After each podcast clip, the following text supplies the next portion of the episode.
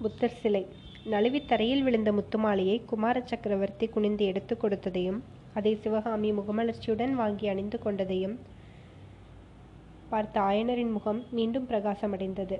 சக்கரவர்த்தி இதையெல்லாம் கவனியாதது போல் கவனித்தவராய் ஆயனரை பார்த்து மகா சிற்பியாரே இந்த முத்துமாலையைப் போல் எவ்வளவோ உயர்ந்த பரிசுகளையெல்லாம் உமது புதல்வி வருங்காலத்தில் அடையப் போகிறாள். இந்த பல்லவ ராஜ்யத்துக்கே அவளால் புகழும் மகிமையும் ஏற்பட போகின்றன. வருங்காலத்தில் எது எப்படி இருந்தாலும் சிவகாமியின் நடனக்கலை பயிற்சி மட்டும் தடைப்படக்கூடாது. அவளுக்கு எவ்விதத்திலும் உற்சாக குறைவு நேரிடாமல் நீர் பார்த்து கொள்ள வேண்டும் என்று சொன்னார். ஆயனர் மகேந்திர பல்லவா தாங்களும் குமார சக்கரவர்த்தியும் உற்சாகப்படுத்துவதற்கு இருக்கும்போது சிவகாமிக்கு உற்சாக குறைவு ஏன் ஏற்பட போகிறது. எனக்குத்தான் என்ன கவலை? என்று சொல்ல மகேந்திர பல்லவர் கூறினார். அப்படி இல்லை ஆயனரே. இந்த யுத்தம் காரணமாக நானும் குமார சக்கரவர்த்தியும் சில காலம் இவ்விடம் வர முடியாமலும் உங்களை பார்க்க முடியாமலும் போகலாம். அதனாலே உங்கள் இருவருடைய கலைப்பணிக்கு எந்தவிதமான குந்தகமும் ஏற்படக்கூடாது.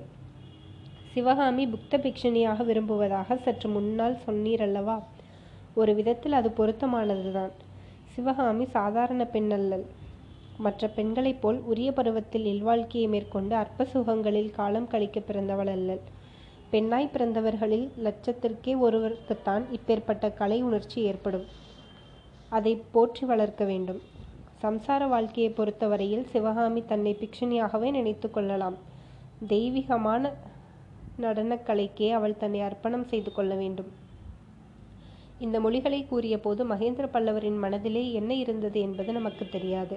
ஆனால் அவருடைய மொழிகள் அங்கிருந்த மூன்று பேருடைய உள்ளங்களிலும் வெவ்வேறு விதமான உணர்ச்சிகளை உண்டாக்கியிருக்க வேண்டும் என்பது அவர்களுடைய முக மாறுதல்களிலிருந்து நன்கு தெரிந்தது.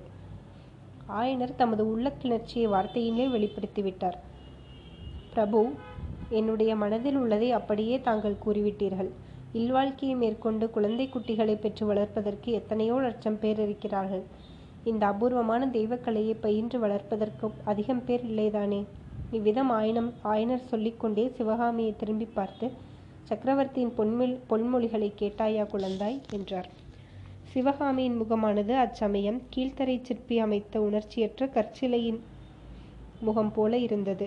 எத்தனையோ விதவிதமான உள் உள்பாடுகளை எல்லாம் முகபாவத்திலே கண்ணிமையிலே இதழ்களின் மடிப்பிலே அற்புதமாக வெளியிடும் ஆற்றல் பெற்றிருந்த சிவகாமி அச்சமயம் தன் சொந்த மனோநிலையை முகம் வெளியிடாதபடி செய்வதில் அபூர்வ திறமையை காட்டினாள் என்றே சொல்ல வேண்டும். ஆனால் நரசிம்மவர்மர் அபிநயக் கலையில் தேர்ச்சி பெறாதவராக ஆனபடியால் சக்கரவர்த்தியின் வார்த்தைகளை கேட்டதும் அவருடைய முகம் சிவந்தது. இதழ்கள் துடித்தன. மற்றவர்கள் கவனியாத வண்ணம் உடனே அவர் திரும்பி பக்கத்தில் இருந்த சிலைகளையும் சித்திரங்களையும் பார்ப்பவர் போல் இவரிடமிருந்து பெயர்ந்து அப்பால் சென்றார்.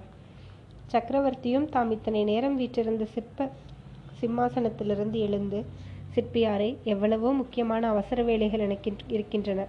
இருந்தாலும் இங்கு வந்துவிட்டால் எல்லாம் மறந்துவிடுகிறது உமது புதிய சிலைகளை பார்த்துவிட்டு சீக்கிரம் கிளம்ப வேண்டும் என்று சொல்லிக்கொண்டே நடந்தார். ஆயனரும் சிவகாமியும் அவரை பின்தொடர்ந்து சென்றார்கள். மகேந்திர பல்லவர் புதிதாய் செய்திருந்த நடன தொற்ற சிலைகளை பார்த்து கொண்டே இது கஜஹஸ்தம். இது அர்த்த சந்திரஹஸ்தம் என்று சொல்லிய வண்ணமாய் நடந்து ஆயனர் கடைசியாக செய்து முடித்திருந்த சிலையண்டை போனதும் ஆஹா என்று கூறிவிட்டு நின்றார் சற்று நேரம் அதை உற்று பார்த்துவிட்டு ஆயனரே தொண்டை மண்டலத்தில் உள்ள மகா சிற்பிகளுக்குள்ளே உமக்கு நிகரானவர் எவரும் இல்லை ஆனால் நீர் கூட இத்தனை காலமும் இந்த சிலையைப் போல் ஜீவக்கலை பொருந்திய சிலையை செய்தது கிடையாது. அன்பிற்குரியவர் நெடுங்காலம் வராதபடியினால் ஏற்பட்ட இருதய தாபத்தை இந்த சிலையின் முகபாவமும் மற்ற அங்கங்களின் நெளிவு நெளிந்த தோற்றமும் எவ்வளவு நன்றாய் வெளியிடுகின்றன. கண்களும் கண்ணிமைகளும் புருவங்களும் கூட அல்லவா நம்மோடு வார்த்தை விளையாடுகின்றன. ஆயனரே சிவகாமியின் அரங்கேற்றத்திற்கு பிற்பாடு இந்த சிலையை பூர்த்தி செய்திருக்கிறீர் இல்லையா என்று கேட்டார்.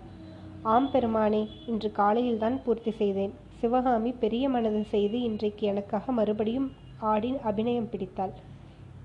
மகேந்திரர் மந்தகாசத்துடன் சிவகாமியை பார்த்துவிட்டு சிற்பியாரே பரத சாஸ்திரத்தை தொகுத்து எழுதிய முனிவர் ஏழு வகை புருவ அபிநயம் என்றுதானே சொல்லியிருக்கிறார். அவர் நமது சிவகாமி நடனத்தை பார்த்திருந்தால் புருவ அபிநயம் ஏழு வகை அல்ல எழுநூறு வகை என்று உணர்ந்து அவ்விதமே சாஸ்திரத்திலும் எழுதியிருப்பார் என்றார். இவ்விதம் உல்லாசமாக பேசிக்கொண்டு சென்ற சக்கரவர்த்தியின் பார்வை சிறிது தூரத்தில் இருந்த பிரம்மாண்டமான புத்தர் சிலையின் மீது விழுந்தது. அவ்விடத்திலே சற்று நின்று புத்த விகாரத்தை பார்த்த வண்ணம் ஆஹா கருணாமூர்த்தியான புத்த பகவான் பூவுலகத்திலிருந்து அகிம்சையையும் யுத்தத்தையும் அடியோடு அழிக்க முயன்றார். அவருடைய உபதேசத்தை இந்த உலகில் உள்ள எல்லா மன்னர்களும் கேட்டு நடந்தால் எவ்வளவு நன்றாயிருக்கும். அவ்விதம் நடந்த புண்ணிய புருஷர் மௌரிய வம்சத்து அசோக சக்கரவர்த்தி ஒருவர்தான். அப்புறம் அத்தகைய அஹிம்சமூர்த்தியான அரசர் இந்த நாட்டில் தோன்றவில்லை என்றார் மகேந்திரவர்மர். ஆயனர் மௌனமாகவே நிற்கவே சக்கரவர்த்தி நல்லது சிற்பியாரே உம்மை ராஜாங்க விரோதியாக பாவித்து நியாயமாக தண்டிக்க வேண்டும் என்று சொன்னபோது ஆயனரின் முகத்தில் பெரும் கலவரம் ஏற்பட்டது. சக்கரவர்த்தி அடுத்தாற்போல் கூறிய மொழிகளில் அந்த கலவரத்தை ஒருவாறு நீக்கின ஆம் இங்கு வந்துவிட்டு உடனே திரும்ப வேண்டும் என்று எண்ணியிருந்ததை என்னை இவ்வளவு நேரம் இங்கே தங்கும்படி வைத்து விட்டீரல்லவா? அதனால் எவ்வளவு காரியங்கள் தடைப்பட்டு விட்டன? போகட்டும் இந்த தடவை உம்மை மன்னித்து விடுகிறேன் என்று கூறி ஹாஷிய நக நகைப்புடன் மகேந்திரர் வாசலை நோக்கி நடந்தார். மற்றவர்கள் அவரை தொடர்ந்து சென்றார்கள். வாசற்படியை தாண்டியதும் சக்கரவர்த்தி ஆயனரை திரும்பி பார்த்து கூறினார் ஆயனரே உம்முடைய சிற்பத் திருக்கோயிலுக்கு மீண்டும் நான் எப்போது வருவேனோ தெரியாது. ஆனால் ஒன்று சொல்லுகிறேன் பூர்வீகமான இந்த பல்லவ சாம்ராஜ்யத்திற்கு ஒரு காலத்தில் அழிவு நேர்ந்தாலும் நேரலாம். பெருமானே ஒரு நாளும் இல்லை அப்படி சொல்ல வேண்டாம் என்று ஆயனர் அலறினார். கேளும் சிற்பியாரே உலகத்தில் இதற்கு முன் எத்தனையோ சாம்ராஜ்யங்கள் பிறந்திருக்கின்றன மறைந்திருக்கின்றன. அஸ்தினாபுரம் என்ன பாடலிபுத்திரம் என்ன? உஜ்ஜயினி என்ன? இவையெல்லாம் இப்போது இருந்த இடம் தெரியவில்லை. அதுபோல் இந்த பல்லவ சாம்ராஜ்யத்திற்கும் ஒரு நாள் முடிவு ஏற்படலாம். ஆனால் உம்முடைய கலா சாம்ராஜ்யத்திற்கு ஒரு காலத்திலும் அழிவு கிடையாது. தெய்வ தமிழ் மொழியும் தமிழகம் வ உள்ள வரையில் உம்முடைய சிற்ப சாம்ராஜ்யமும் நிலை பெற்றிருக்கும். அப்போது ஆயனர் உணர்ச்சி ததும்பிய குரலில் பிரபு என்னைப் போல் ஆயிரம் சிற்பிகள் தோன்றுவார்கள் மறைவார்கள். எங்களுடைய பெயரும் மறைந்தொழிந்து போகும். ஆனால் இந்த நாட்டில் சிற்ப சித்திரக்கலைகள் உள்ளவரைக்கும் தங்களுடைய திருப்பெயரும் குமார சக்கரவர்த்தியின் பெயரும் சிரஞ்சீவியாக நினைத்திருக்கும் என்றார். அந்த மகா சிற்பியின் வாக்கு எவ்வளவு உண்மையான வாக்கு? மாமல்லபுரத்தை ஒரு சொப்பன உலகமாக செய்த தமிழ்நாட்டு மகா சிற்பிகளின் பெயர்கள் உண்மையில் மறைந்து போய்விட்டன. ஆனால் மகேந்திர பல்லவர் நரசிம்ம பல்லவரின் பெயர்கள் சரித்திரத்தில் இடம்பெற்று இன்றைக்கும் சிரஞ்சீவி பெயர்களாய் விளங்குகின்றன அல்லவா? சக்கரவர்த்தியும் அவருடைய குமாரரும் தத்தம் குதிரையின் மேல் ஏறிக்கொண்டார்கள். மகேந்திரர் குதிரை மேலிருந்தபடியே ஆயனரை மறுபடியும் நோக்கி பார்த்தீரா வெகு முக்கியமான விஷயத்தை மறந்துவிட்டேன். நான் வடக்கே கிளம்புவதற்கு முன்னால் மாமல்லபுரத்தில் நடக்க வேண்டிய வேலைகளை பற்றி ஆலோசித்து முடிவு செய்ய வேண்டும். நாளை பிற்பகல் நீர் துறைமுகத்திற்கு வர வேண்டும் என்றார். ஆக்ஞே பிரபு வந்து சேர்கிறேன் என்றார் ஆயனர்.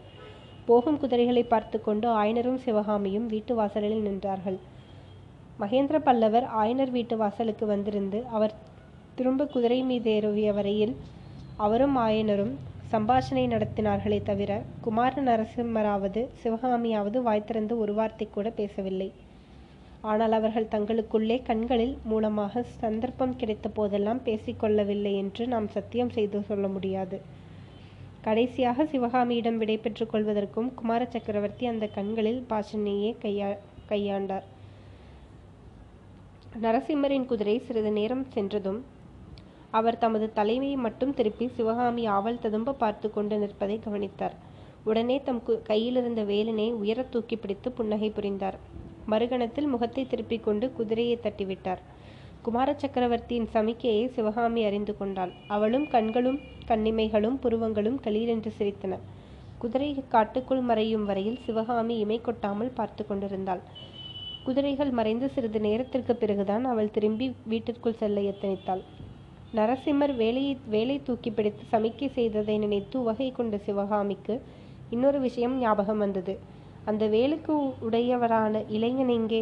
நரசிம்மர் பலமுறை இந்த கேள்வியை கண்களின் மூலமாக கேட்டதையும் தாம் மறுமொழி சொல்ல முடியாமல் விழித்ததையும் நினைத்தபோது சிவகாமிக்கு சிரிப்பு பொங்கிக் கொண்டு வந்தது. தனக்கு முன்னால் வீட்டுக்குள் வீட்டிற்குள் போய்விட்ட ஆயனரின் ஆயனரிடம் அந்த வாலிபனை பற்றி கேட்க வேண்டும் என்றும் எண்ணத்துடன் அவள் உள்ளே புகுந்தபோது புத்தர் சிலைக்கு அருகாமையில் ஆயனர் செல்வதையும் அந்த சிலைக்கு பின்னாலிருந்து புத்த பிக்ஷுவும் அவருடன் வந்த இளைஞனும் திடீரென்று எழுந்து நிற்பதையும் கண்டார். அப்போது சிவகாமிக்கு ஏற்பட்ட வியப்பையும் திகைப்பையும் சொல்ல இயலாது.